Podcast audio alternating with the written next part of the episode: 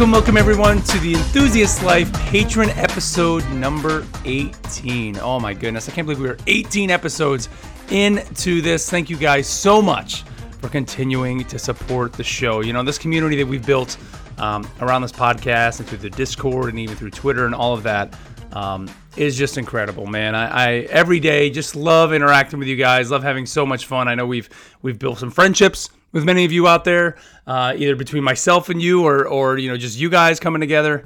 Um, it's pretty awesome, and it's been great to see here. And uh, again, I, I, thank you so much uh, for just inspiring me to do the show every day. You know, I, I have so much fun continuing to do this show. And uh, if you're listening to this in the normal podcast feed and you would like to have early access to this, or like to be a guest on the show, like some of the guys you're going to hear coming up in a bit, uh, you can find that link down in the show notes and learn how you can help support the show. And course, if you are a supporter of the show and you are listening to this early, big, big thank you to you um, for, uh, again, continuing to drive me to create the show. So, we got a great one here this month. Uh, some great conversations here coming up. Uh, so, stick around and enjoy them, and I'll catch you on the flip side.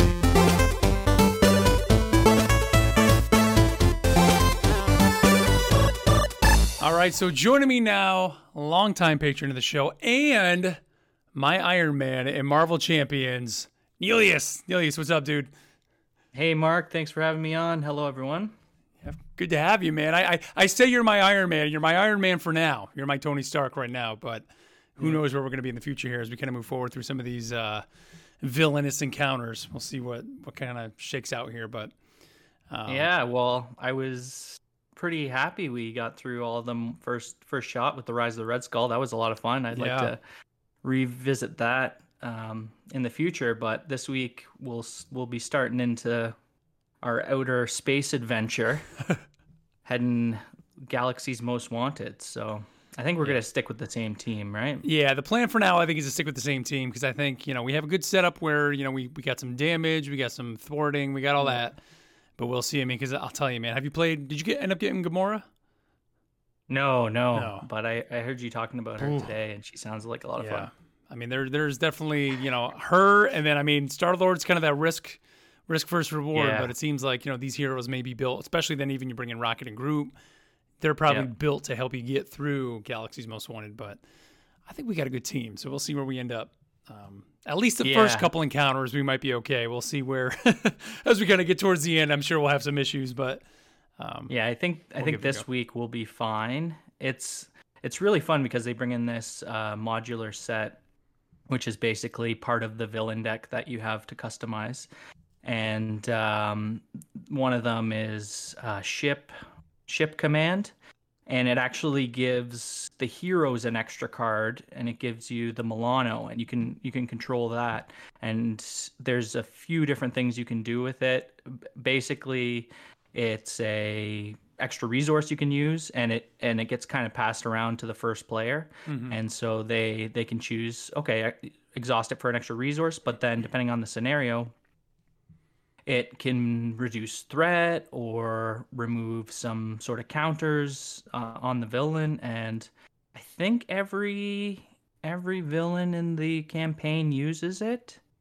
Um, and they each have their environments which are their ships and uh, yeah, so it, it, they really hit theme with this one. I yeah. think. Um, we'll we'll see as we go into it, but the first one uh, we're against Drang, and he's got a ship, and in the uh, kind of the first phase is you're in a ship combat, but then if you get to the second uh, main scheme, it's like he came down to Earth to uh, invade, and he's like hurting civilians on the ground. So you can use you can also use your ship to do damage to the minions, like huh. uh, just kind of transports you into the different environments, and it's a really good use of the env- environment cards. Yeah.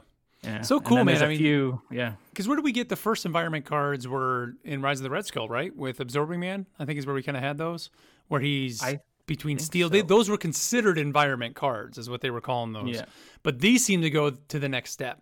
You know, where you're actually, like you said, adding the ships and all that. Yeah. And I mean, I would love to be just sitting at the table while they're like brainstorming these game yeah. designs, right? I mean, it's just the sky's the limit with this. I mean, what's next? I mean, imagine what a Infinity set is going to be like, where it's right. like Thanos. I mean, you're going to be going to different planets.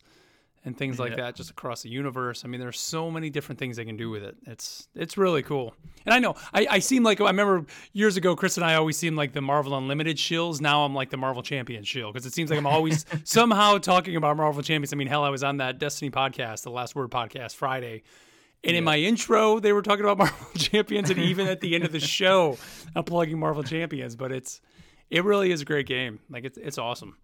I love it. It's a lot of fun, and it like there's other games like this too that I just never really heard about before. Like I played those like player versus player um, card games in the mm-hmm. past, like Pokemon, and I've heard of like Magic and um, Yu-Gi-Oh and stuff like that. But I didn't realize that they made this living card game where they're throwing out new shit, new sets. And I think the thing about it being cooperative is really attractive yeah. to me too and uh, again, playing playing solo is just awesome. yeah. Well, I mean, that's what I what so, so many games solo. I know. What did you say? It was like sixty or seventy something you were up to? Yeah, something like that. This is. I haven't spent this much time with one game in years. Wow. Like I, I seem to find just enough time to get in a game. I'm like, oh, I got twenty minutes. I can I can take out Rhino easily.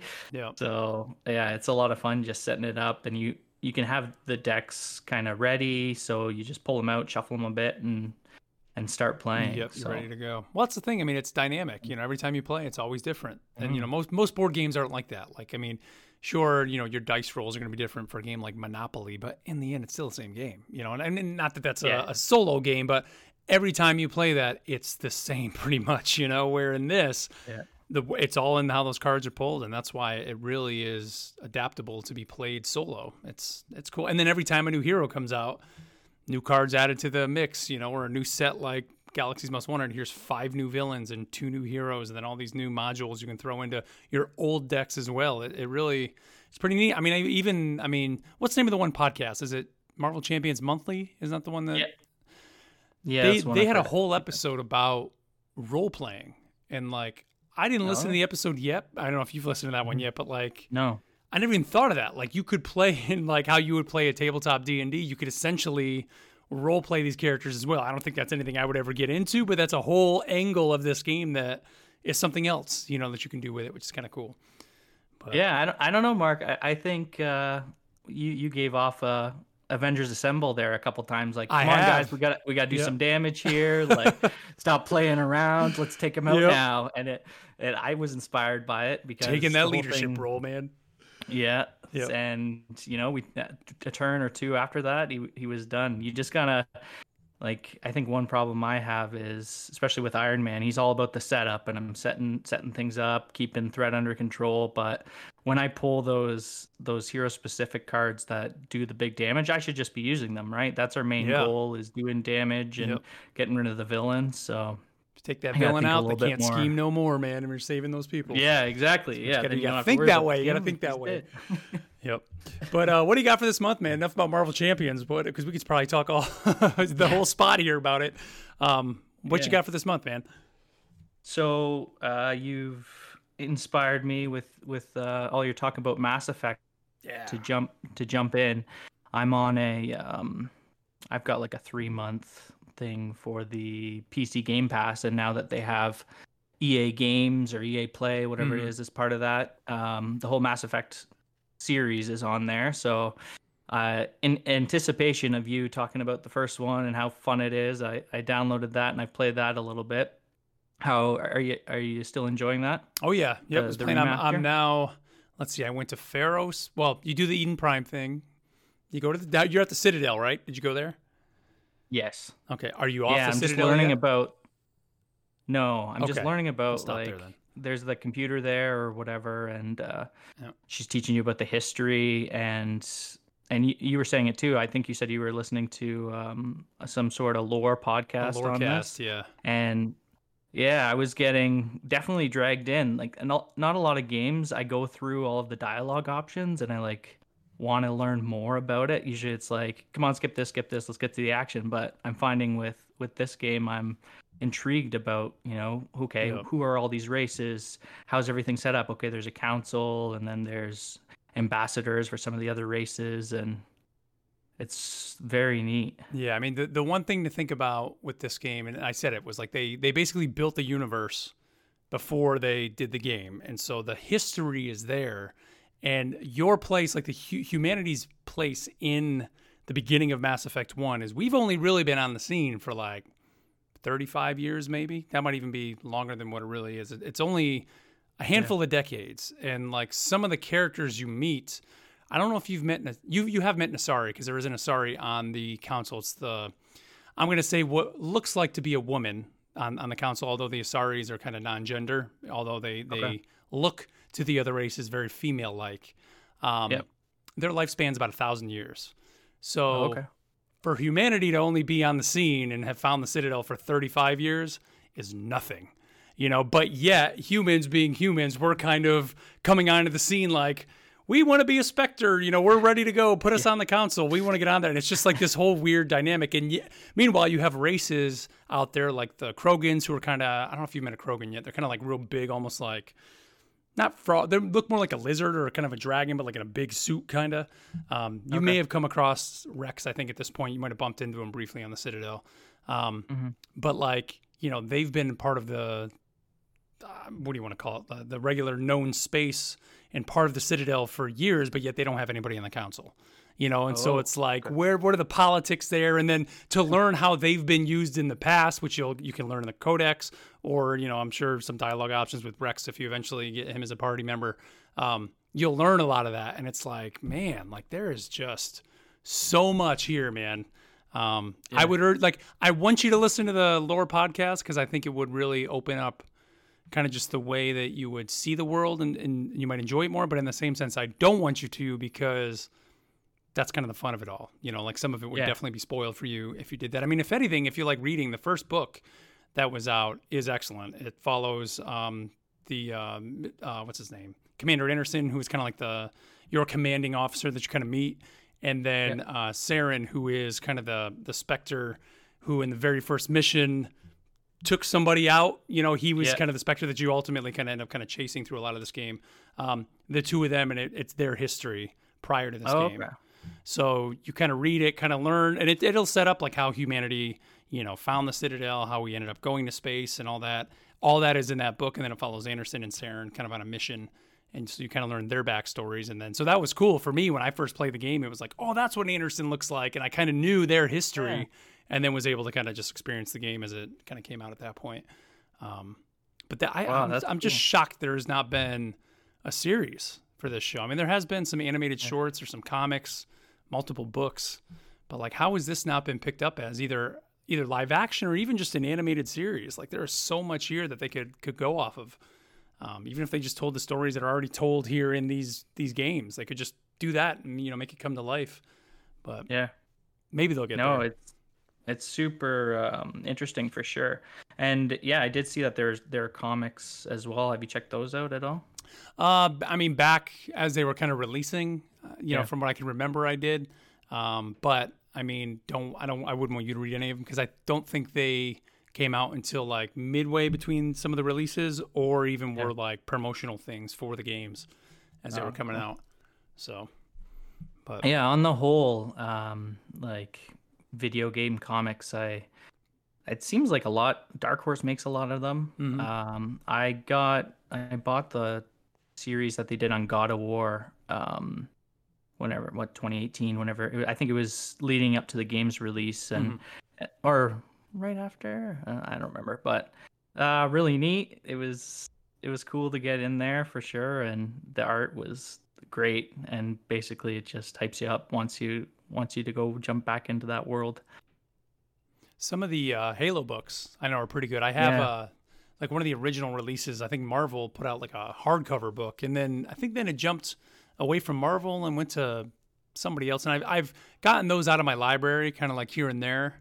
Um, but I've never really been like you know deep into those those comics. But I mean that's a whole other universe too. That's just the lore and the history. I mean, there's like 30 some odd Halo books or something that are out yeah. there. And even still, I do listen. There's a couple shows. There's Podcast Evolved I listen to uh, every once in a while, and then still Podtacular. I'll kind of dip in um, on that show, which was kind of like the one of the original podcasts I ever listened to. Um, because even that you know universe is just filled with so much history and lore. With the, you know, it's funny in um, what is it in Mass Effect? It's the Protheans were kind of the ones that came before us, and then in Halo, it's the was it the Forerunners? I think with the Forerunner technology, and so there's whole books that are just about the Forerunners. You know, there's like a whole trilogy of just a couple hundred years, you know, before the events of Halo and all that. And I think even Mass Effect has there's whole lore stories of all the Protheans and all that you can kind of jump into as well, you know, if you want to. Um, it's just awesome how these video games, you know, have such rich and storied lore. You know, a lot of people kind of yeah. miss that. You just play the game for, you know, eight, 10 hours if it's kind of a shorter game and then just move on. But um, there's whole communities and sects of people that are all into this. And, and you know, obviously people creating it as well. Um, yeah. It's crazy. Yeah, it's neat how they can just take something and multimedia all all over the place just expand on that world eh, similar to what you know marvel and and star wars are doing but there's just so much out there that yeah. if you if you like something there's something you can find more on it for sure and then all the fan made stuff too yep yep i mean that's one of the things what i i love about podcasts is like you know you you can always find like something you're interested in, I almost guarantee you you can find a podcast of like-minded people who are into the same stuff. You know, like yeah. I remember, you know, for my wife before she was listening to podcasts, I was like, you know, she was rewatching like uh, Beverly Hills 90210. And I was like, I bet you there's a 90210 rewatch or whatever. And sure enough, there was. And she listens to it still to this day. Like that was like one of her first podcasts. Um, because it's like, hey, here's, you know, people who are fans of the show and they're breaking it down and all that. And that's, yeah, that's what it is. It's kind of living in this geek culture, man. It's it's awesome having that those type of things. Now you mentioned earlier today on our Discord about Elder Scrolls. I mean, you want to talk about a series that has some lore. I mean, those guys they have just straight up lore masters working at Bethesda. You know, it's it's ridiculous. Um, yeah, the amount of content you can get there if you really want to dive deep. Yeah, I haven't. Well, I've I've dabbled in a, a bunch of the games. Most probably um, Skyrim because th- that came out on Switch, and I was like, okay, yep, this is a game I'm gonna play. So I got I got through there, but I lo- I love that universe and um, started playing ESO. I'm still within that base game, but uh, every time you're talking about it, I'm like, yeah, got to get back to that. and uh, like you sent out the uh, latest trailer for the. Did you watch it? Uh, I kind of started it, oh, but I haven't, I haven't gone through it yet. But it seemed like I was kind of busy with something, and it was like a, a bit story heavy. So it is, yeah. when this I, is when I can focus and listen. I was gonna say usually they put these out, and it's more just like, hey, here's some either a CGI thing or you know a little bit of gameplay. This is like a guy talking over it, almost kind of narrating and like setting up the story. And they've never done a trailer like this. And okay. so it kind of like took me back like when it first came out, but then by the end I was like hyped, like oh my god, I can't wait for Blackwood, like I can't wait to get into that. And I'll tell you right now, they have I think double XP going up until yeah. I forget what date it is. So they're trying to get people so you can kind of level up. And I mean, technically, you could even jump into Blackwood where you are. Like you don't even need to play. You can just start a fresh character and go right into Blackwood. Like that's the way that game is structured. Where you know, go anywhere, do anything you want. I mean, it's an Elder Scrolls game. That's kind of what they, kind of how they set that up. Now, talking about the lore too, the cool thing about ESO is it's like a thousand years before any of the other Elder Scrolls games. So right. if you've played Oblivion, at this point you see what's his name, Runes Runes Dagon, I think is his name. He's kind of like the bad guy of this. By Oblivion, like you see him where he knows how to open the portals to you know the Deadlands and all that. What we're gonna experience in Blackwood was him kind of starting that you know so that's it's kind of that's kind of linking the two together so it's like all right you can go play oblivion and it's you know going to be the end of the world and sure what we're doing at blackwood it still is too but this is kind of this uh, you know um, God kind of starting to dabble in the the idea of opening portals up to Nirn is kind of what they call you know Earth, the Earth realm in uh, okay. the Elder Scrolls. But it's like kind of starting to set up those portals, which is kind of neat. So it's like that's where Elder Scrolls Online is neat. They're kind of able to look at what the other games have done, and then kind of set up the backstory, but have us play through that backstory, which is um, pretty cool. And really, it is actually two two totally different studios. There's ZeniMax Online are the ones that do Elder Scrolls Online and then Bethesda right. Game Studios is the one that does Elder Scrolls, and they say that they're two like lore masters and all that. Their teams are just constantly in constant communication. So like That's even awesome. things that'll be in Elder Scrolls Six, they're making sure that in Elder Scrolls Online, anything kind of done and set up there will still makes sense. You know, if anything ever comes up in Elder Scrolls Six and you know some side quest or whatever it is. Um, they'll always it'll always be like consistency kind of throughout them all, which, which is cool. Yeah. So and um, Microsoft bought both, right? ZeniMax. Yeah. Oh yeah, Microsoft. So yeah, technically, yeah. I mean, they're all they're the same. It's just really two different teams that are working on them, but. Um, okay. But yeah, Microsoft owns them, so yep, they got them both. So yeah, I I haven't been in the Xbox game since the original, uh, but uh, I'm happy that they're putting everything on PC. I think I think this uh, Game Pass for PC they it keeps getting better. At, at first, it wasn't kind of as good. here. all right. the good things about Game Pass, but then it's very limited on the PC. But now EA is part of it, and mm-hmm. most games are are coming to both. So yeah, well, I was gonna I say think, any uh, any Microsoft first party game is now going to be on both. So you know, That's Halo, awesome. you'll get day one. Uh, the next Gears yeah. of War, you'll get day one. In Starfield, you know, the next Bethesda right. big game, day one, PC and Xbox Game Pass. I mean, that's ridiculous. It's yeah, it's it's perfect. Like, pay that low monthly fee, and you can play everything instead of you know.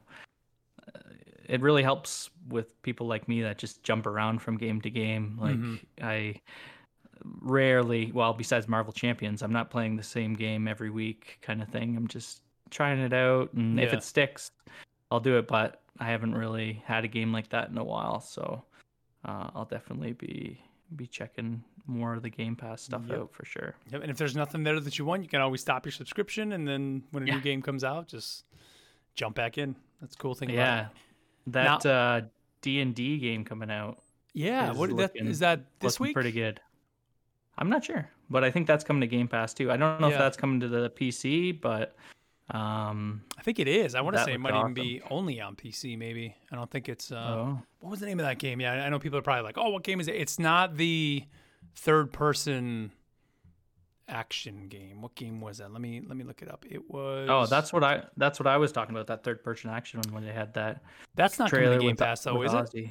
I oh maybe uh, no the one I that uh, in our Discord M M uh, MCell was talking about um Solasta oh, right. it's called, and it's like a yeah, turn-based yeah. tactical kind of isometric oh, game. Okay.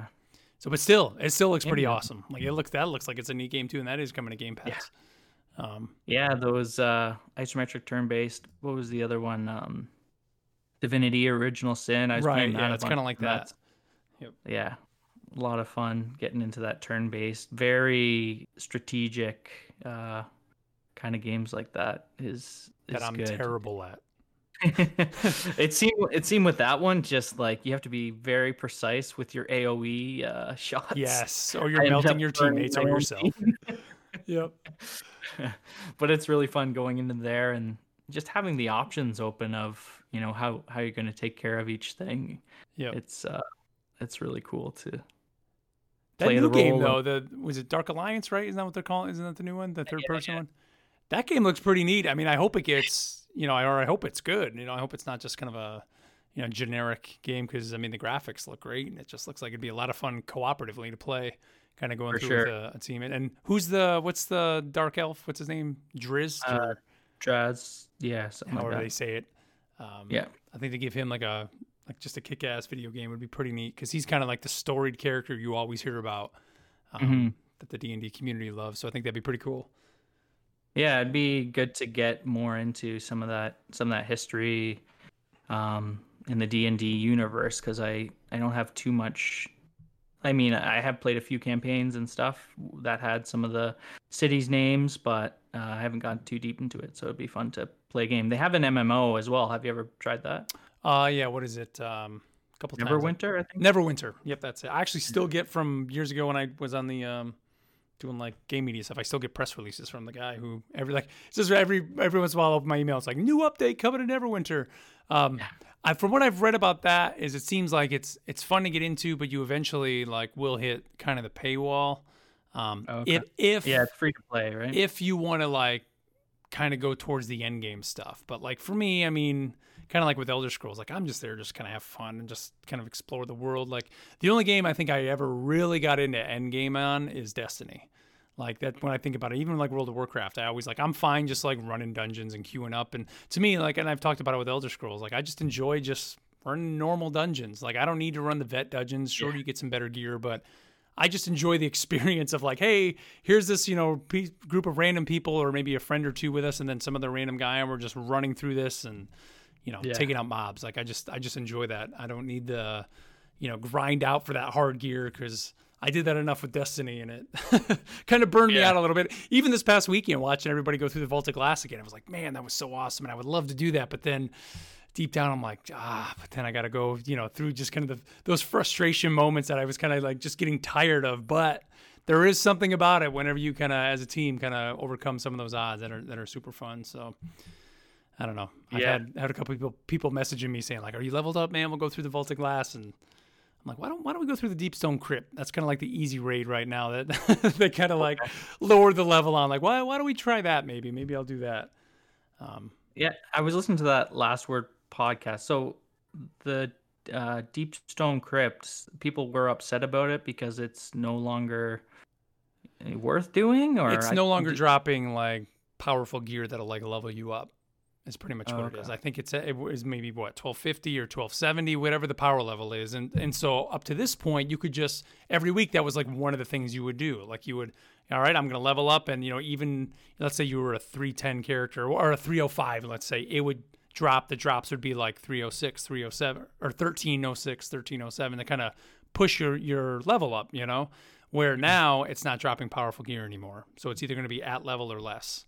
So people are like, well, what's the point of running it? I mean, you know, the argument is, well, the point of running it is just to run it and have the fun. But now, you know, for the hardcore, it's a waste of time when they could go do something else. And yeah. now they're basically pushing everybody to the Vault of Glass. So okay, so the Vault of Glass is giving you more. That's that's the new yeah, and you know the the people being upset is the Vault of Glass is free for everybody. So even if you're a free to play right. player, you get you can do Vault of Glass. Where oh perfect Deep Stone Crypt is you had to have access to Beyond Light, which is the new expansion that came out in the fall. Yeah. If you have Game Pass, you get Beyond Light, so you you have it. But if not, you know you're you're out of luck. And so people are like, why, you know, I shouldn't lose that. I paid money for that raid. I should be able to run that every week as a powerful drop. But it's the Destiny community being the Destiny community, man. I mean, it's one of those things yeah. that, you know, they're moving on and, yeah. uh, you know, that's those are, that's the whole thing with the live games. And there was a big thing about when they were losing all that content just to kind of keep the, yep keep the size down. I I jumped in for the first time and I don't know. I played a bit at lunch, but then I uh, got together with some people and did the raid before it left, and oh, so much fun! It was great. Dude, they're so good. There's, I mean, one of my favorite things with Guardian Radio, and I mean, I had the luxury, of course, of always having people to run those raids with at that point. But it was like we would do the show every Monday night and after the show, we'd have like, you know, our podcast crew, we had like three or four of us that would run the raid every week. And we'd pick like two people that were live in our Twitch chat and run the current raid. And that was just like my favorite thing of taking people who've never been through the raid and, you know, just being able to run them through that. It was so much fun and just, you know, plus then we were getting our raid drops for those weeks. You know, it was just kind of the, the thing we just did every week, and it was just so much fun. And then, you know, when the blind, you go into the raids blind when they would drop that those days, and we'd play for like six or eight hours. I mean, there was two times I literally packed a lunch and told my wife like, I'm putting my lunch next to me right here. I'm not leaving this room except to go to the bathroom. Don't bother me. You know, I'm just we're doing the raid, and it was just so much fun, but very frustrating because you don't know the mechanics. And, you know, halfway through, we're all arguing with each other and yelling at each other, but then laughing, you know, 10 minutes later. Like it just, it's a lot of fun. And, and so this week, I, or this weekend, I got very nostalgic for that. I was like, man, like all these people running the Vault of Glass again. I mean, we know the raid and, and, we know these mechanics, but they changed it up a little bit, and it just looks gorgeous in Destiny 2 because it's you know running at a higher frame rate, and the art is all 4K now. It just, I don't know. Yeah, Destiny, man. I've, Destiny I've is awesome. It, it, still is awesome. And it was it was fun listening to you guys uh, kind of go through each encounter and stuff. Like I totally forgot most of the stuff that was in there. Yep. So did they change it up a lot? Like did, did um, they still have like uh, I know like the like the Templar fight, you had to take out the oracles, and this now you have to do it in a certain order. So when you take those out, you have to like you hear the bings and bongs that go off when they would appear. You have to yeah. listen for the order and then kill them in the order or you wipe. Same oh, thing when you're oh, fighting wow. Atheon and you go through the portals. Same exact thing. You have to hit them in a certain order, um, or you wipe. Um, they added those Wyverns that are kind of now in Beyond Light. They almost look like I don't know, they're just kind of real t- skinny bodies and they kind of open up at the top and then they have like these tentacles that come out the top and a lot of times they'll go up in the air and then they come pounding and slam the ground at you. They added a bunch of those to the encounters, which those weren't in Destiny 1 and they're just a pain in the ass. And so they added them, of course, you know, champion versions of those kind of these encounters. Um, so okay. it seems pretty difficult. And then, I mean, the interesting thing for day one of the raids that they've been doing is they call it the contest mode. So even if you are, let's say, 1320 and you go into the raid for the first 24 hours, it basically bumps you down to 1300. So everybody was at the same level. Where before, people would just grind the hell out of the game, you know, for that week leading up to it. And then you'd have teams that are like 1325, you know, 1324. And then you and I would go in and we would only be like 1301. So we really didn't stand a chance against those other guys. Right. To get world's first, that is. So now with everybody like for that first 24 hours in the the world's first race, they're like everybody is the same light level. Good luck. And so it basically yeah. opens it up to everybody, which is cool. Um, but now that it's been past the 24 hours, you know, your power basically does matter. So people are able to take out enemies much quicker. And that. Right. So. But yeah, I've heard uh, the uh, expression "dad build," and that's basically just high enough where you can go in. Yes. Yep. And, uh, do yep. it. You know, you don't have the time to grind and pretty. That, yeah, pretty much me. That's what I've. I always was. We'd always get to the point. Like I would always. It always kind of ended up where I was off like the week the expansion would come out or for a couple days, and so I would always get at least to the little bit above the required light level, and so we could go yeah. in. And we'd always usually get like the first or second encounter done, and then that was it. Um, but actually, the the Wrath of the Machine, we got to the final room. And that, that was the first time I think we got to the final room like that day. Um, but other than that, like the Leviathan raid, I don't even think we beat the first encounter. It was just terrible. And our, our team that year was kind of rough, anyways. But it's fun. But all right, awesome. man. Well, let me. Uh, I hate to cut cut it off. We're already thirty minutes. I know we could talk for forever here. Um, but uh, as always, man, thanks for supporting the show. Appreciate it. Yeah, thanks for having me on, and thanks for the uh, daily motivation to get out for a walk and, yes. and listen to what what's going on in the world of games. Yeah, I really appreciate it. Awesome. All right, man. Take care. Thanks, Mark.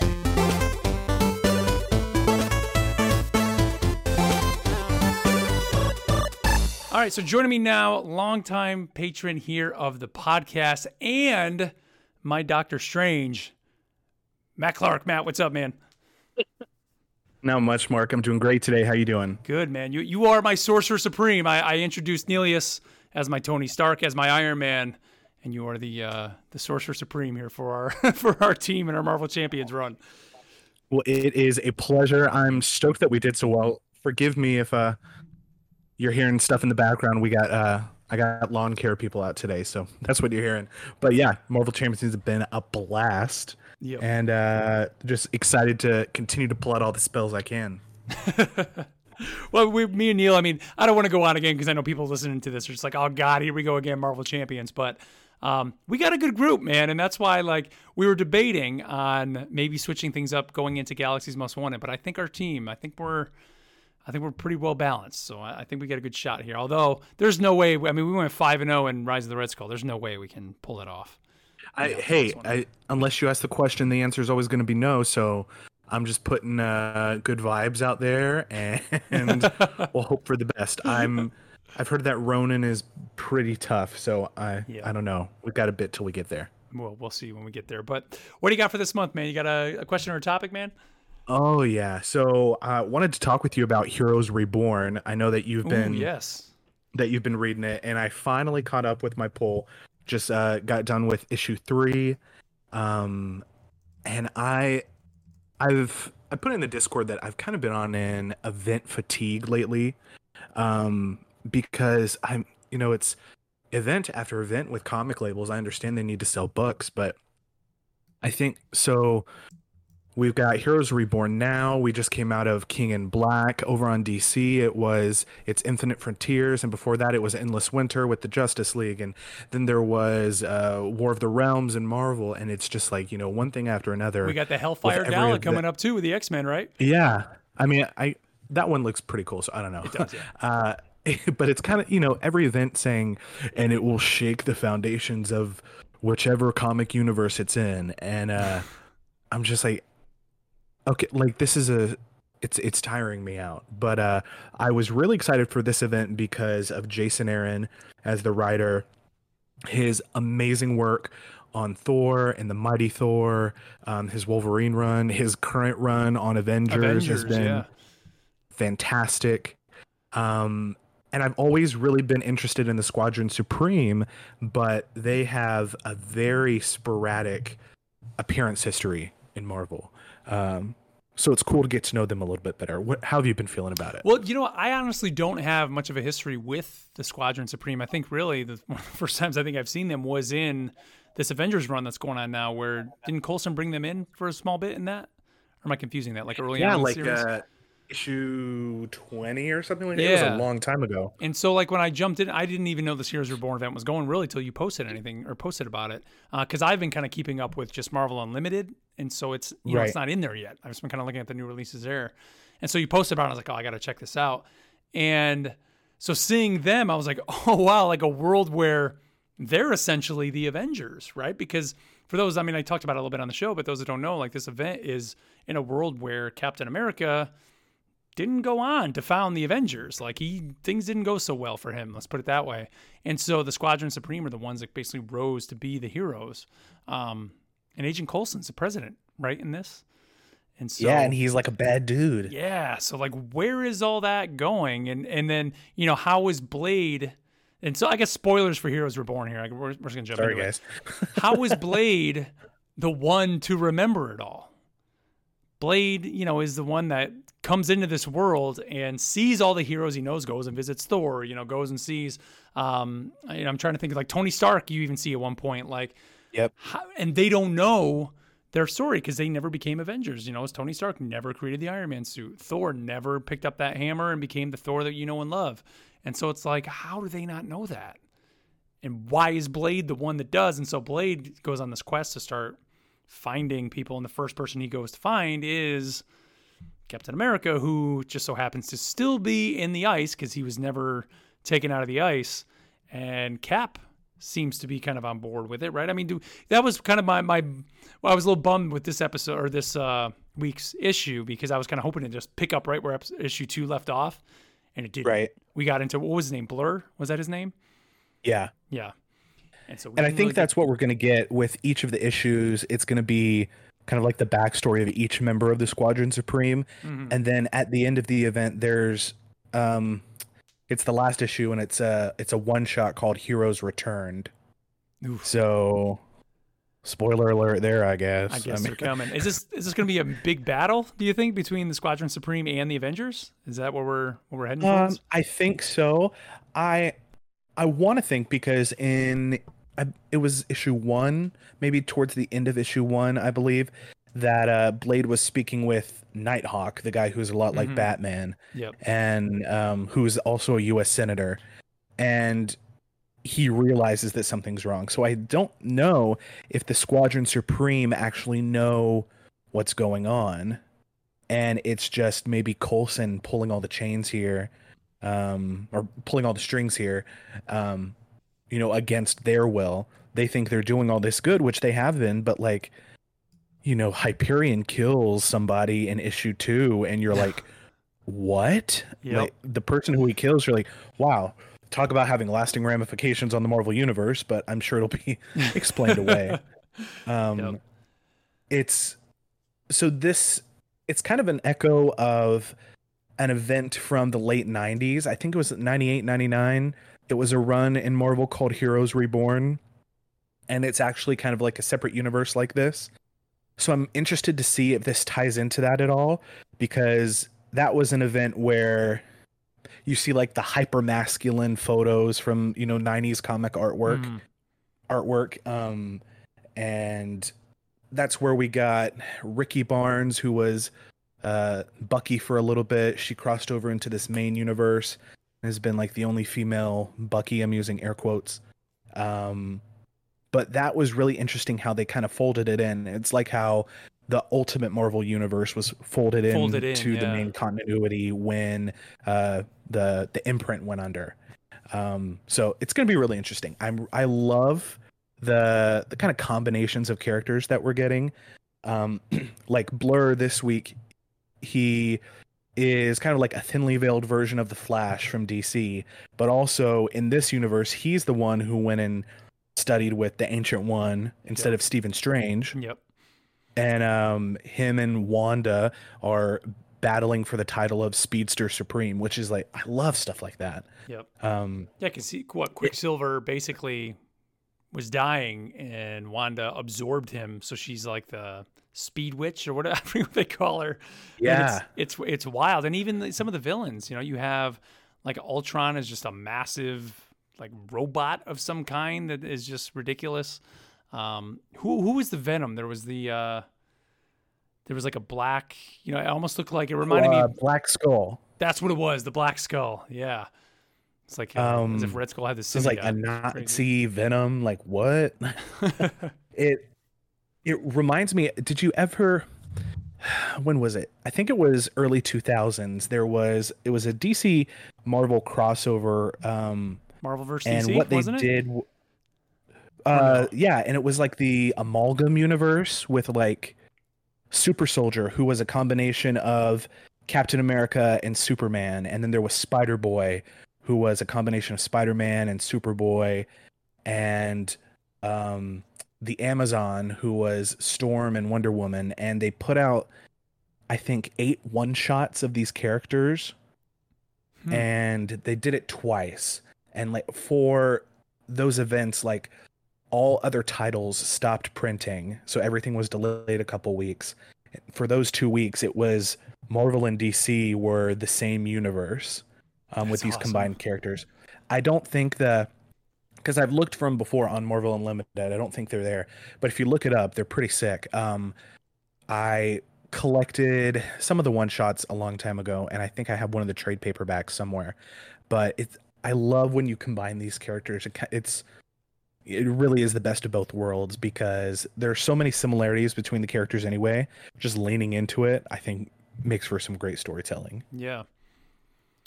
It's good. It's good. now, Um, now, where is this? Do we know? Because I'm not caught up on Avengers. I'm on. Basically, we're still in, in the midst of the Phoenix on Marvel Unlimited, so where I am. Okay. Avengers. Are there the current Avengers issue? Is there any tie into this at all, or no? this um so i mean i guess if you've read issue three then the end of phoenix war is kind of spoiled for you Right. Yeah. Well, that was. I'm reading that. I'm like, oh, okay. There's Phoenix. Okay. um, so it, I'm. They just started another kind of story arc in Avengers, so I think this is meant to take place immediately after the Phoenix War, like in between that and Okay. this next arc, which has just started. Which again is, it explains kind of like an absence from Blade, but I don't know if this is what that absence is. Oh, okay. So yeah, maybe that's it. Maybe Blade goes away and he's here, and then we. Hmm. Interesting. I mean, I I was even trying to think like, I mean, are they going to do something just as simple as Coulson causing this? Is it just like another cosmic cube type, like, you know, reason I for hope this it's something a little bit more interesting. That's what I'm hoping. I mean, I'm sitting there thinking like, what are they going to be doing? Like, don't just tell me this is like he got a hold of it, and you know, then then he's going to end up being the Red Skull underneath, or you know, something like, no, don't do that. Like, give us a good reason here for this because it's interesting what's there. Just they got to tie it in well, and uh, Yeah. But um, go. I would I would tell people go check it out because I mean the cool thing is kind of like you said, like seeing kind of this this mashing of these. For me, it was more like the villains. I mean that first issue, and you're just turning every page, and it was like. Here's these new villains, but it's really two villains that you know, or maybe a hero and a villain that you know, kind of mashed together. Um, that was the, really the cool. artwork is ama- is amazing. Yeah, it's it immaculate. Like the the one of the cool things about Wanda Maximoff in this universe is so she's what does she call it? Like her high speed hexes or whatever they are, hyper speed hexes or Mhm. whatever. She like creates this you know chain of chaos magic and it like links into this guy's soul and she Oh, pulls she his soul out of pulls his, soul out, body That's right. trying to you know like waiting till his spirit dissipates and then he'll die it's like it's gnarly um but even even like the one shots for this are really good i think i mentioned that too um there's been one on hyperion which is kind of like a thinly veiled story kind of like mirroring superboy in the legion of tomorrow um from dc comics where he he's growing up training with the shi'ar imperial guard which is really cool. Then there's an issue about this universe is Peter Parker and like all the other main heroes, he just missed out on getting bit by that spider. Like in the book, he gets, you know, shoved by Flash Thompson, and instead the spider ends up on the floor and Flash accidentally steps on it. Um, but he gains uh, some interesting powers in another way. Not necessarily a great ending for him, but uh, it's the. I think the great thing about this run is that there are issues put out every week. It slows down an event so much when you're having to wait every month for Yeah. something to come Oh, out. yeah. Um, and so this is going to be over. I mean, next month. It's only seven issues in the main run, then the one shot finale. So Yeah. it'll be good. Yeah, what, what was it? Uh, was it Doomsday Clock that was like every two months or something that DC Oh did for the Return of the Watchmen? Ridiculous. Well, I, th- I think they were originally meant that to be, you know, a one, you know, a monthly release, but because of story stuff and Yep. it got drug out to like over two years or something crazy yeah, it was like ridiculous, man. that. I never, I never got into that title. I only read a few DC books to begin with, so. Uh, so, well, comics aside, wanted to get your opinion on this. Um, at time of recording, I guess it's just a little bit ago we found out about this big merger between Warner Media and Discovery. hmm So that means like HBO, HBO Max, all that stuff combining with a lot of the Scripps properties like Food Network, HGTV, all that fun stuff. Um, I'm wondering if that will have any impact on Warner Brothers kind of like dual release model for movies to streaming services and theaters because we've already seen um, Dune has already kind of renegotiated their release schedule. They're going to be in theaters first for so many days. I I don't have the number in front of me, but then it's also going to be released to HBO Max, which I guess that director um, Denis, I can't pronounce his last name. Uh, go look it up.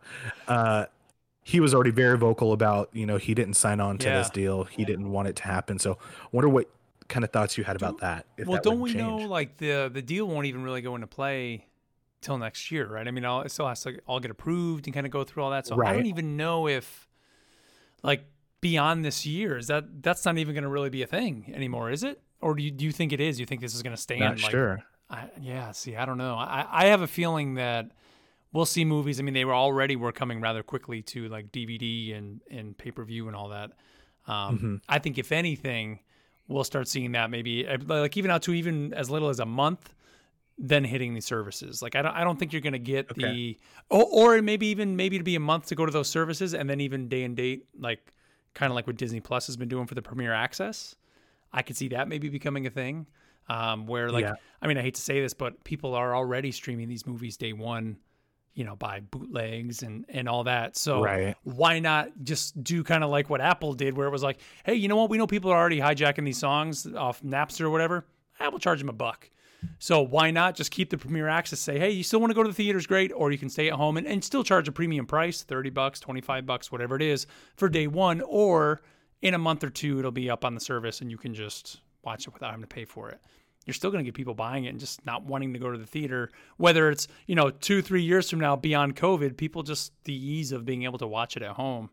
Um, I think that's the change we're maybe going to see is that you'll start seeing a day and date, or even if it is even a couple days, kind of like you were saying, like Dune is, is kind of negotiated it for just a couple days, where you'll start seeing the movies where you can just sit at home and pay a premium price to watch it early at home, and then it'll hit these streaming services. Because I mean, that's one of the selling points right now of HBO Max is like, hey, you get access to these movies that are going to the theaters day and date. I mean, that's a big deal. And if they can at least continue that, maybe it's day and date for the premium price, or even you know, um, for a month from now, you're going to get it. Some movies, nah, I can just wait a month, you know, because I know it'll be on the streaming service in a month. I don't need to go see it right away.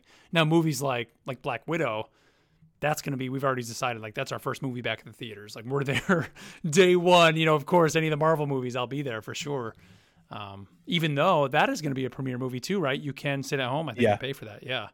But Well, that, I think that's the the one that I'm going to be like, oh, I'll go see it in the theaters, and then, you know, I'll pay the thirty bucks so I can just be watching it around the house between when I decide, Right, you know, to pick go it see it apart. in theaters. yeah, exactly. Um, I I think it's it's going to be really interesting. I don't know if the HBO Max model is something that extends beyond this year.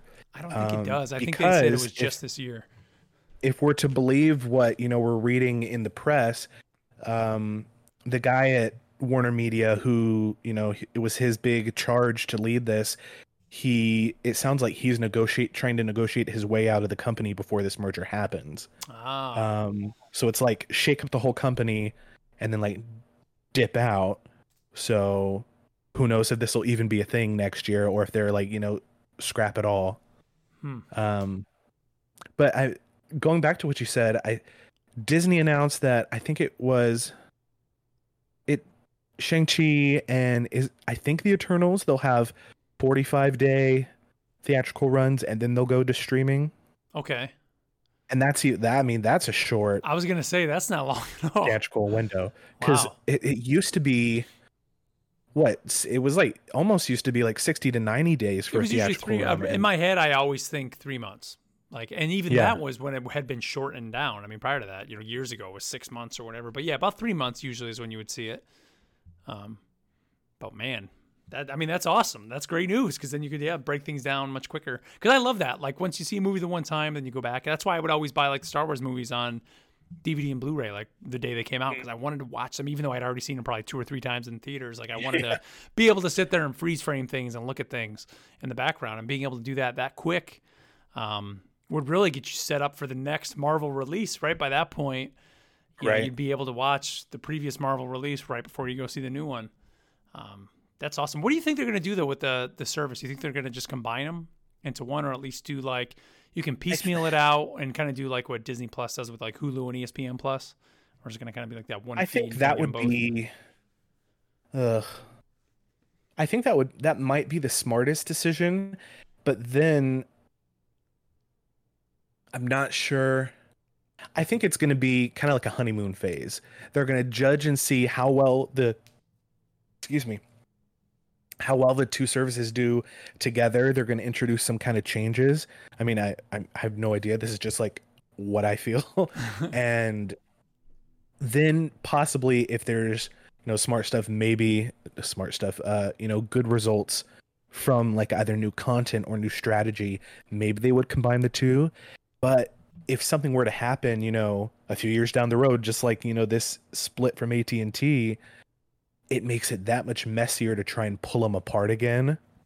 That's true. That's You good know, point. it's yeah. easy to have HBO Max and Discovery Plus, but once you have Discovery HBO Right, yeah. Max, whatever it is, um, you know, it's like that's when that's when you know, like taking the kids back and forth to you know mom and dad's every other weekend gets kind of messy and starts to have its effects on them. Mhm. Uh, so I I really have no idea.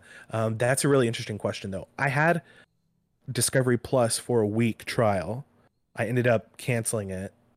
Um, I'm a big Food Network person, Mm. and so I was watching a bunch of content there, and then I realized that I also have that on demand with, you know, my my TV service. So I was like, oh well, then I, I mean, it is only seven bucks a month, but I'm not gonna watch anything else on here. Yeah. Um, I used to be an old school Travel Channel fan, but now it's all like Portal to Hell and like Ghost Adventures, and I was We- like, hey, traveling hey, where? We watch Ghost Adventures in my house. It's the only ghost show that we watch. My wife and I. I don't know what But it is Mark, about I don't want to travel there, Mark. I want to travel to like the beach or Yes. somewhere. I don't want to travel Well, to hell. I want to learn about history. I don't want to watch Pawn Stars, but it's like all these channels have all switched That's over. They, they, they have true. nothing to do with their name. Like what? What is it? Uh, whatever gold show, and and we're making swords and stuff like that. It's like I want history, man. Like where's my World War II documentaries or something? Like that's what I want to watch. Why am I watching some TLC guys? used to be the learning channel. Now Yeah. it's like 90 90 Day Fiance. My 600 Pound Life, and dude Disco, we we actually have discovery plus because my my wife likes i mean we we do watch a lot of travel channel stuff we like the food stuff we like um Mm-hmm. All the uh or she likes like the interior design shows and all that stuff and you can get all that on discovery plus even she's been watching some old ones she used to watch like back when hgtv and tlc actually used to show some of those things and so Yeah. we actually we still have a subscription to it and, and we enjoy it but it's like when we first got into that service, I mean, they were throwing that 90 Day Fiance stuff in Oh my your gosh, face. There's dude. when when you log into it for people that don't have Discovery Plus at the top, it'll say like um like crime and mystery or something, paranormal, food, home, and then one just says relationship. And like when you click on relationship, it's all that garbage. It's like 90 Day Fiance, yeah. and then they have those shows, plus then all these Discovery Plus specific shows where they talk for hours on end to the people that are on those shows, even more so. And it's like it's just such an exploitation of people, man. Like it really. I'm usually not caring about like reality TV and that, but th- those shows are just. I when know. I was in high school, Terrible. it was the whole Teen Mom series oh. on MTV, and now they have like six or seven casts of it, six. and they're and it was or seven or eight, nine, and it was it's just like there's the OG Teen Mom cast, and it's like, why do I? You're not a teen mom anymore. Why? Why would anyone? whatever. It's it's the it's teen whatever. moms, kids, kids now going to school. Like that's why I that's why I've siloed myself over here in movies and uh, video games and comics yeah. and stuff like that. Uh, but yeah, very interesting to see where all that goes. yeah Kind of funny, man. I, I mean, I would, it would make sense. I, I didn't even really think of that because I was thinking like, oh, they'll combine them. But yeah, keeping them separate. So if down the line they do need to break them up, um, it'll be the easiest way. And I'm sure there'll be a discount, like we said, kind of now for. Yeah, uh, maybe bundling will be the smartest that's thing. what they're because that's do, what yeah. Disney is doing with Hulu and ESPN yep. Plus.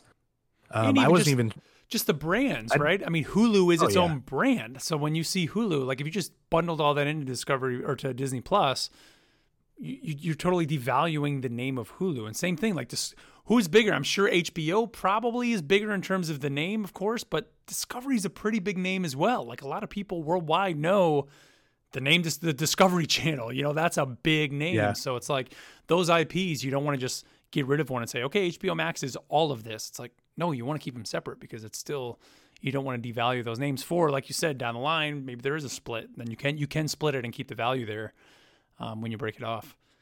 Crazy. Didn't think of it that way. Yeah. I think that's I think that's what's going to happen. I think it'll be that kind of bundle thing. Mm. Because I don't know if there are as many rights issues as there are with like Disney and because that's why there's the whole Disney Star thing. Like we we see people in the Discord and it's like, oh yeah, I've got this on Star. It's inside my Disney Plus app, and it's like, huh? Yeah. What?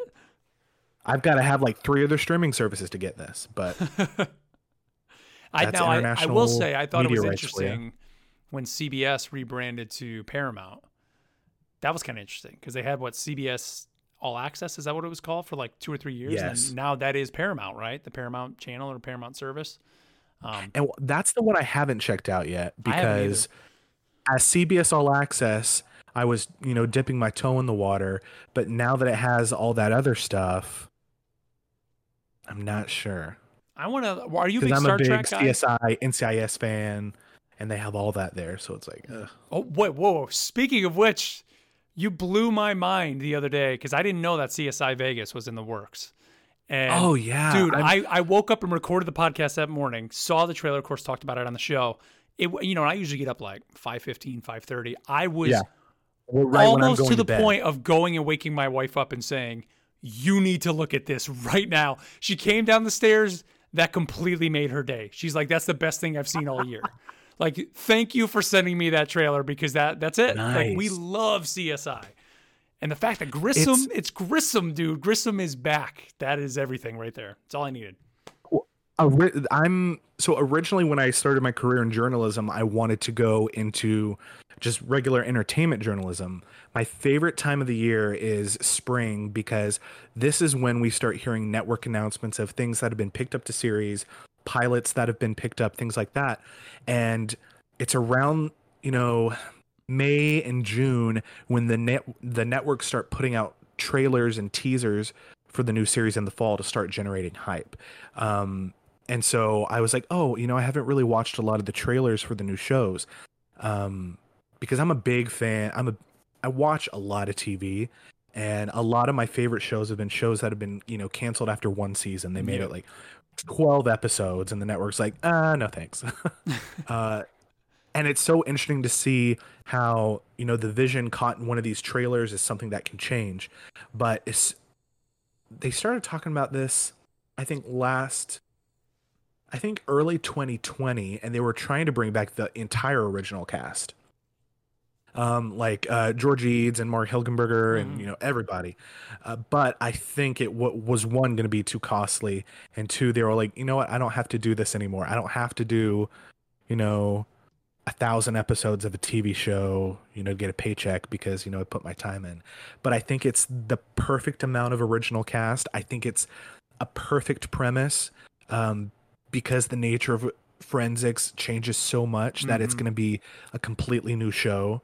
Um, I forget the name of the lead. She's the the black lady who's running yeah. the the crime lab now, but she's been in a few other procedural dramas. She's fantastic. Um, she's been a medical examiner. She's been a she's been a police officer, and so I think it's going to be really cool to see what she brings to the role. And I mean, Grissom and Sara, they look like they haven't skipped a beat. I know. Like the exactly actors look great. It'll it's going to be a good show. Okay, first of all, number one, I can't believe I can't think of his name right now. The the the bald cop guy, the, the classic like cop. He's in it. They show him in the trailer briefly can only I see his name in the opening credits, Paul Guilfoyle, but That's I can't it, think Guilfoyle. of his name. but he's going to be in it. Now, the way this trailer kind of left off, at the end we see them go to a storage unit and there's somebody doing some sort of forensics in there, right? Is that kind of what you're pulling from it? Right. And it's that it's, someone is from what I gathered from it that someone is like kind of doing that to like throw them off so they're either doing it like they're using it to cover up crimes or they're using it to just throw the lab off of, you know, like the trail of someone who is. Okay. Cuz I was kind of taking it that maybe this is going to be somebody from their past coming back. Oh my gosh, dude, that's a thousand episodes of people that you can look back. But I'm I'm talking main cast and crazy, crazy yeah. in my head, and we saw him dead. Who is the actor that ended up getting canned from the show for doing drugs? The black guy that was awesome in like the first five or six. Oh seasons. yeah, yeah, yeah. I'm like, what if it ends up they pull that guy back? I can't believe I can't think of his name, but like, cause he he was great. Like I loved his character in the show. Like, what if he they just pull somebody like that back and like bring him back in? I don't know. That'd be crazy because I don't know if that guy has worked since. I know. He, I don't think he has. He's probably in jail right now. But. Um, that'd be nuts. Yeah, or just somebody like that, you know, bring someone in. I think would be cool. But dude, we could sit here and talk CSI probably all day, but oh, uh, we'll, we'll oh, definitely yeah. have time to do that once that show comes out. But I got to wrap it up, man. I appreciate it as always, dude, for supporting the show. And uh, you know, we're gonna we're gonna kick some uh, some Drang butt this uh, this Thursday for sure. Galaxy's most wanted. Sweet. I can't wait. Yep. All right, man. Well, thanks as always, dude. Thanks, Mark. Have a good one. Take care.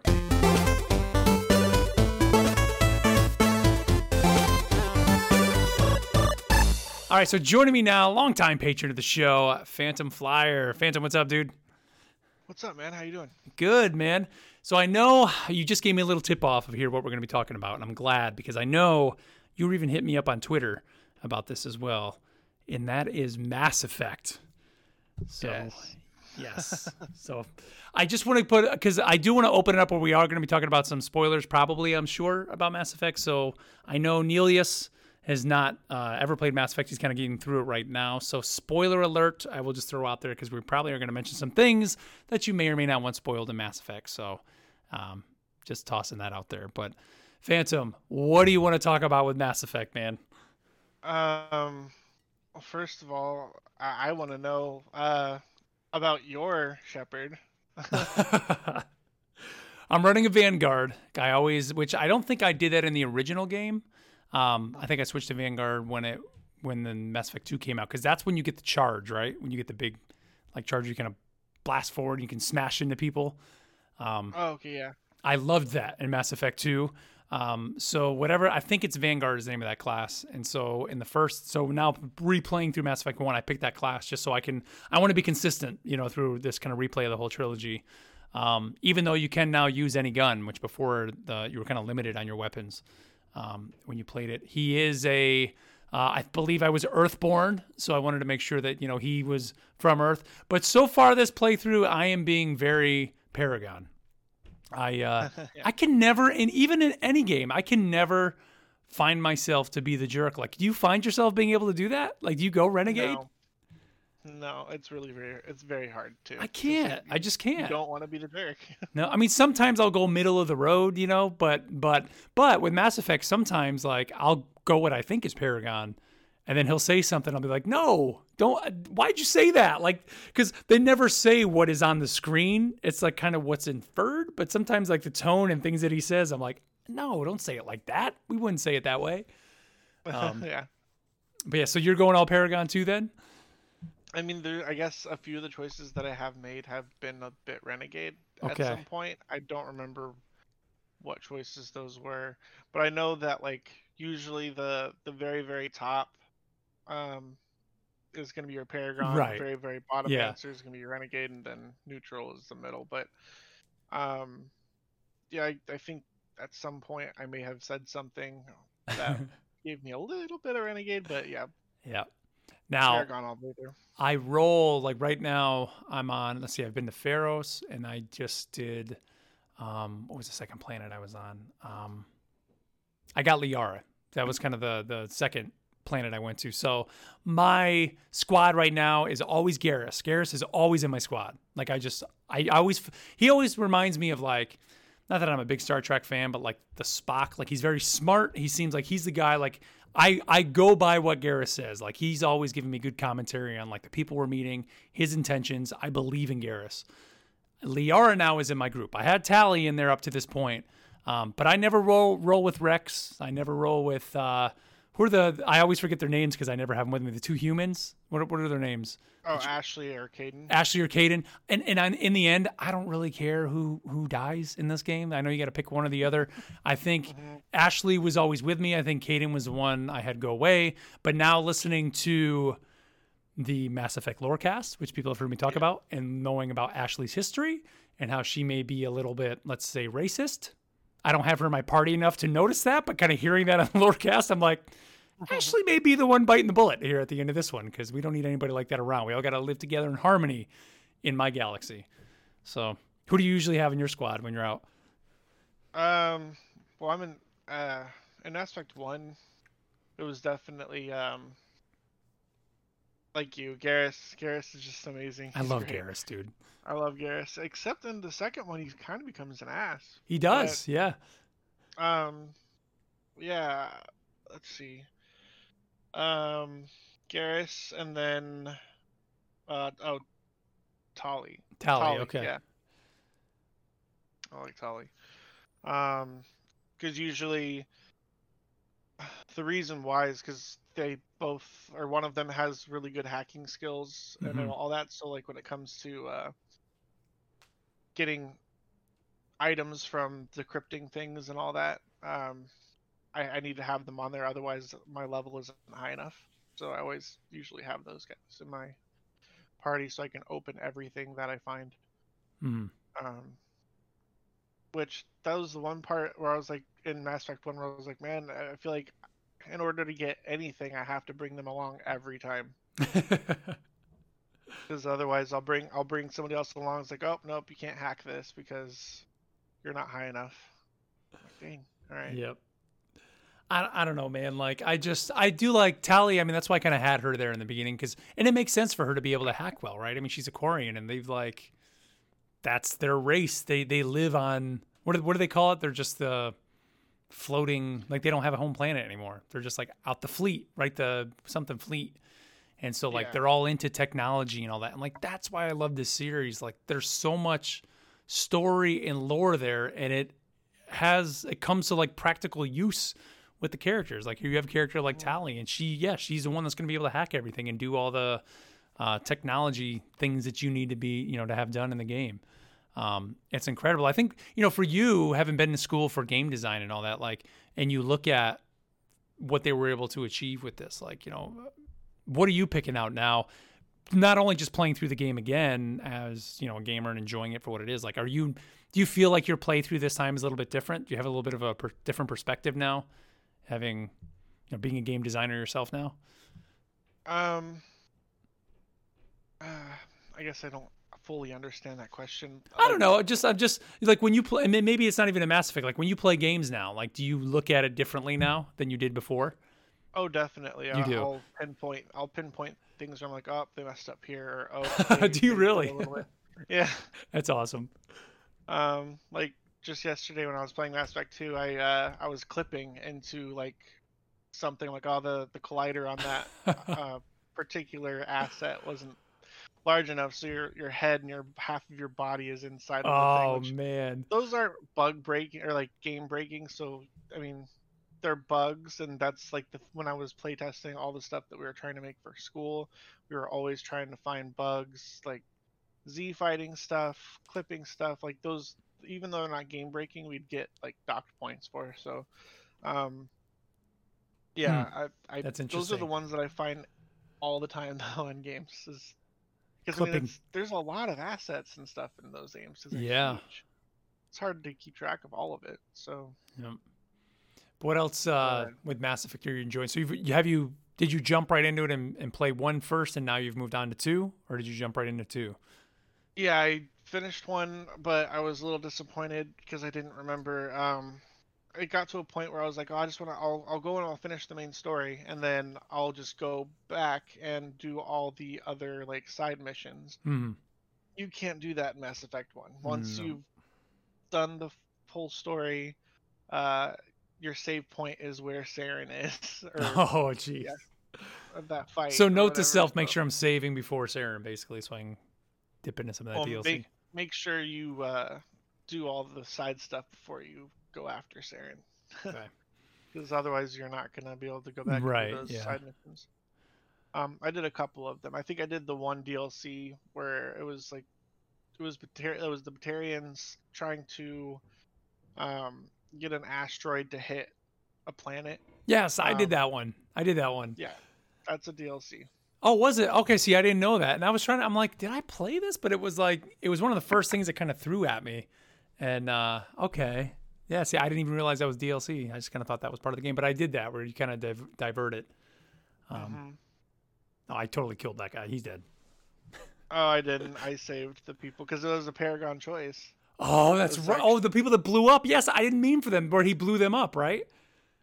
Yeah. He, Oh, yes, I know, man. yeah. I screwed that up. So I saved I saved them. I. Um, see, you'd think though. I mean, it's it's one of those controversial decisions. Like it's the lives of the many outweigh the lives lives of the Yes. Yep. Um, but I think uh, I said whatever it was, I picked that choice, and he's like, "Okay, then," and he like blew him up, and I was like, "No, you weren't supposed to do that." So then it was like, "Okay, it's on now." And then I just murdered him and his friends. Took him I all out. almost wished like you, it's it started a timer for you, and if you were able to defeat him fast enough, you Yes. still save him. Yep. But I know. what- But hey, it is what that's- And that's why I love this series because it's like your decisions, you know, in the moment matter. Which I mean, even come Mass Effect two and even three, where you really even have those quicker Paragon and Renegade decisions, right? Where you can kind of quickly pull the trigger real fast, and they kind of put Yeah. those out there, and that, that's only a prompt on the screen for a couple seconds. And so it's like in the moment, am I going to punch this guy in the face, or am I going to, you know, quick quickly try to grab him with a Paragon, you know, move, whatever it is, like.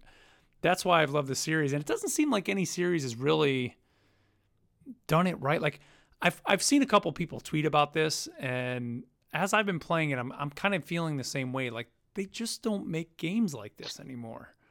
You know, uh-huh. and I don't know if it's the size and scale that the game had and all that, but it's like games just don't like why what is it about Andromeda? Like I don't know what, how like you, how you felt about Andromeda. Like to me that game just never really captured me. And I've tried to go back to it a couple times and even was playing it about a month or so ago and enjoying it more so this time than I did my original play of it, but I never finished it.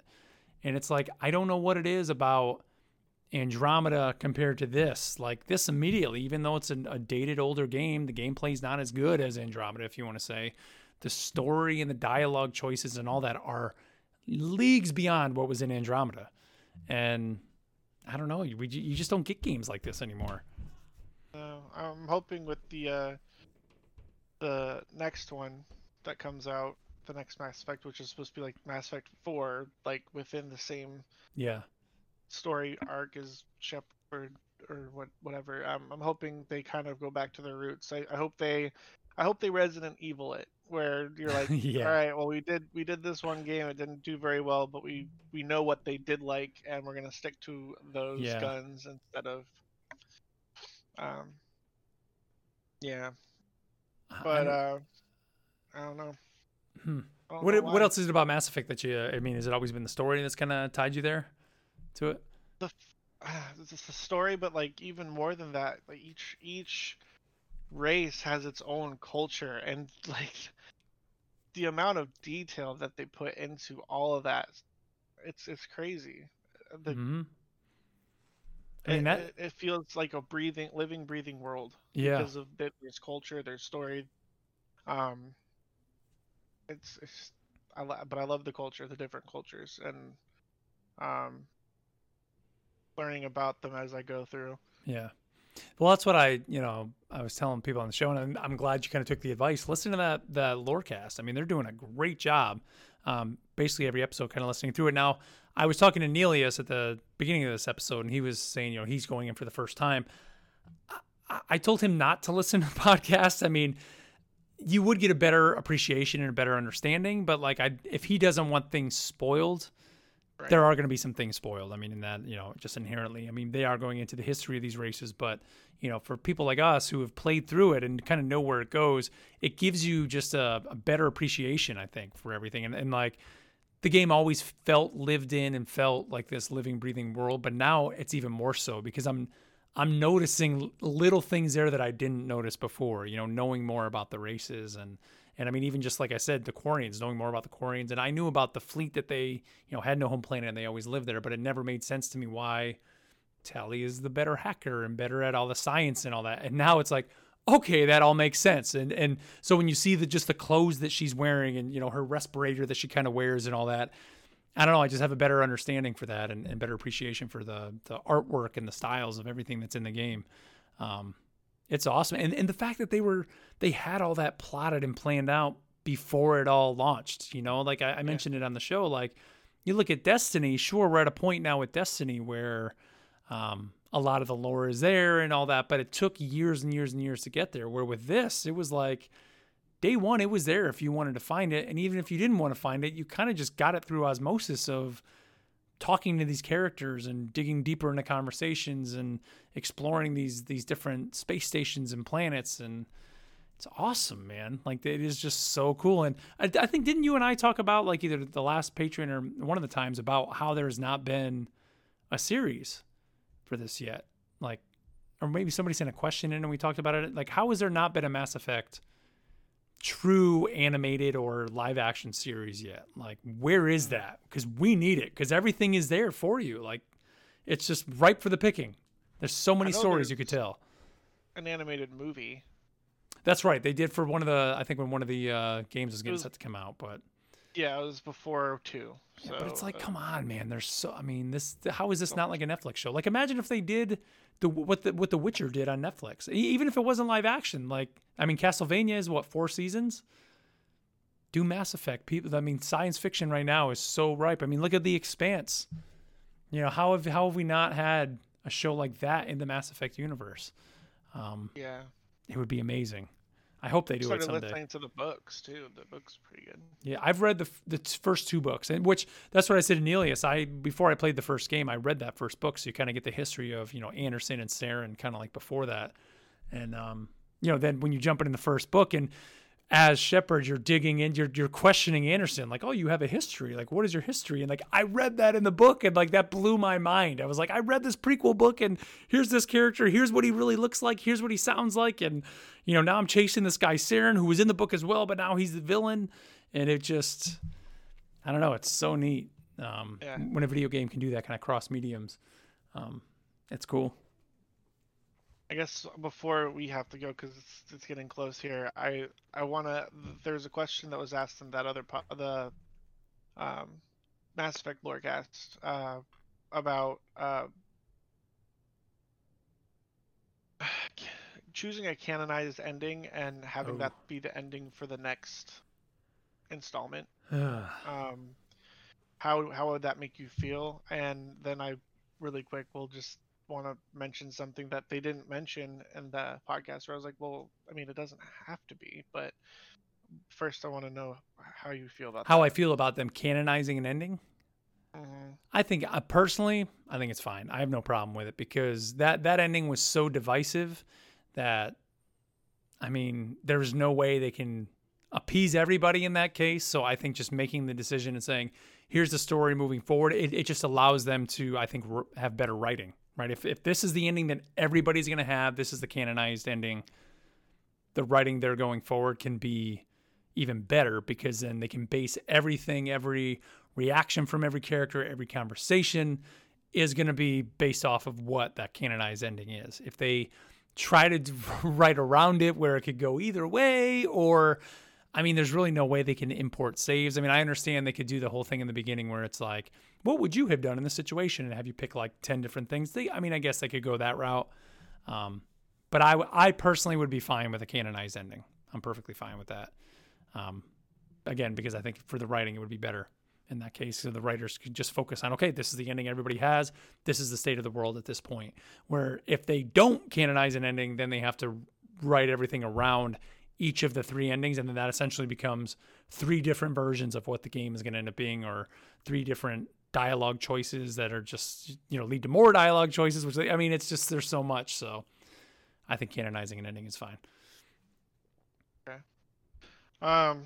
Well, I, I they had pointed out in the show that like they saw in, in the trailer. There's obviously a dead reaper in the background of that trailer, right. and they said the only ending where you actually killed the Reapers was the one where you decided to destroy them, and I was like, well, I don't remember much of three, but wasn't wasn't there a fight going on before you had to make that choice? Isn't there a good uh-huh. chance that maybe they took down some of the Reapers before that? So well, that's like, what I was thinking, and and just as you were talking out loud saying that, it's the same thing I was thinking. Like, yeah, I mean, somewhere else they could have taken a Reaper out, right? I mean, didn't isn't Saren's ship a Reaper?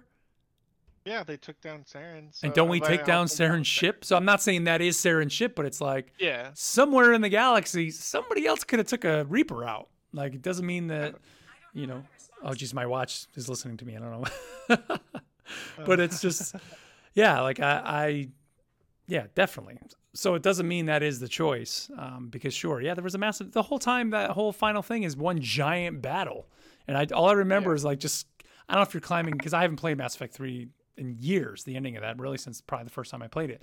But like I remember, it's a massive battle. You're kind of saying goodbye to everybody as you're going up, and then there's just things exploding all around you, and it's almost like just this big, long drawn out walk to get to that point at the very, very end.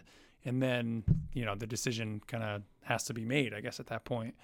Um, yeah. So yeah, hell yeah. I mean, there's casualties I, I on both sides, so a, a Reaper oh, casualty, definitely. definitely. I definitely think there is a way for them to canonize everything, though. They're, they're whether you pick the ending where you, the it's almost like an evolution that happens for everyone. Mm-hmm. Um, they become a little bit. I don't remember how how it works, but they become a little bit synthetic. So like they're saying like how is Tali or not Tali? Um, how is Liara. she? Liara, how is she able to breathe without one of the respirator things? True. Well, yeah. If they've if they've evolved, then that's how. Maybe they can breathe that air and um, you see a dead Reaper because some Reapers died, or depending on the ending you chose, like maybe if you didn't choose the ending where uh, they've evolved, then maybe somehow they came up with some new technology in that in that span of time that uh, from what from three to the next game that they came up with some new technology where they didn't need it. They didn't need it, yeah.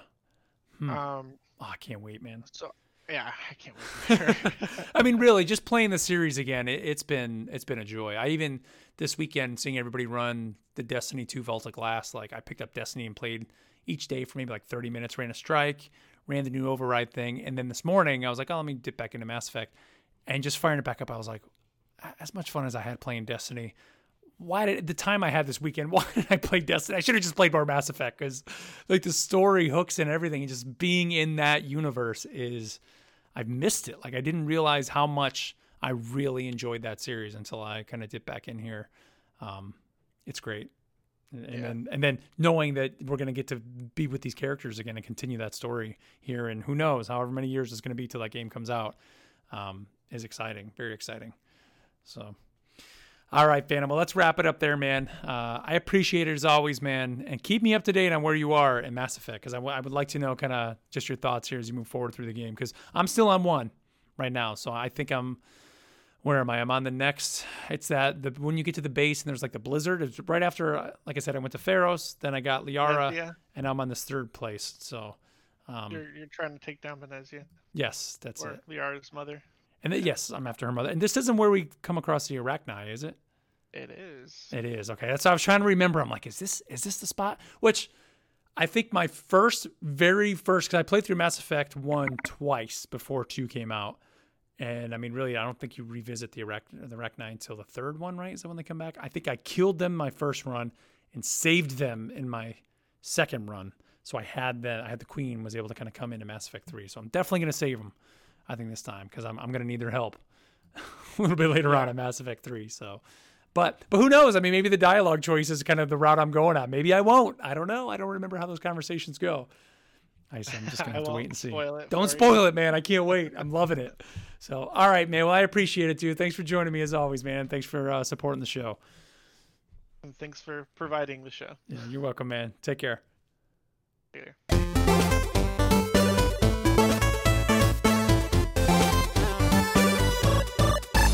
All right. Well, there you have it. Lots of great conversation here this month. Lots of Mass Effect talk. Obviously, you can tell Mass Effect is something that uh, not only myself, but a lot of people enjoy. And I, I know, hey, I hate to keep bringing it up here on the podcast, but I'm almost done now since we recorded that with Mass Effect 1. I'm kind of heading back to the, well, I'm not going to spoil anything just in case somebody's listening, but let's just say I'm getting close, getting close to Mass Effect 2. And again, that series just continues to uh, prove why it is so good. But thanks here again, as always, guys, for supporting the show. If you are a patron of the show and uh, you know you want to be here on the show, let me know. I always put that message up, or right now, let me know. Say, hey, I want to be on next month, so we can make sure we get you on. And you can always submit the written topics as well, because I will put those here in the podcast. Um, so just hit me up in the Discord with those. And again, if you want access to that Discord and early access to this show, and you want to be on the podcast, all you got to do find that link down below. Find out how you can become a patron and uh, get yourself here uh, set up with the Enthusiast Life community and uh, get yourself here set up with the podcast. So, guys, again, thank you, man. I can't believe we made it 18 months here with this uh, patron for the show. It's it's still wild to me that we're, we're going this long. Uh, but, uh, you know, I love doing the show. It is just so much fun to come to you every single day talking about all these things that we're all just excited about. It's really great. So, everybody, have a great rest of your day. And uh, I don't know when you're listening to this or when I'll be talking to you again, but I'm sure it'll be very soon. So, take care, and we'll catch you next time.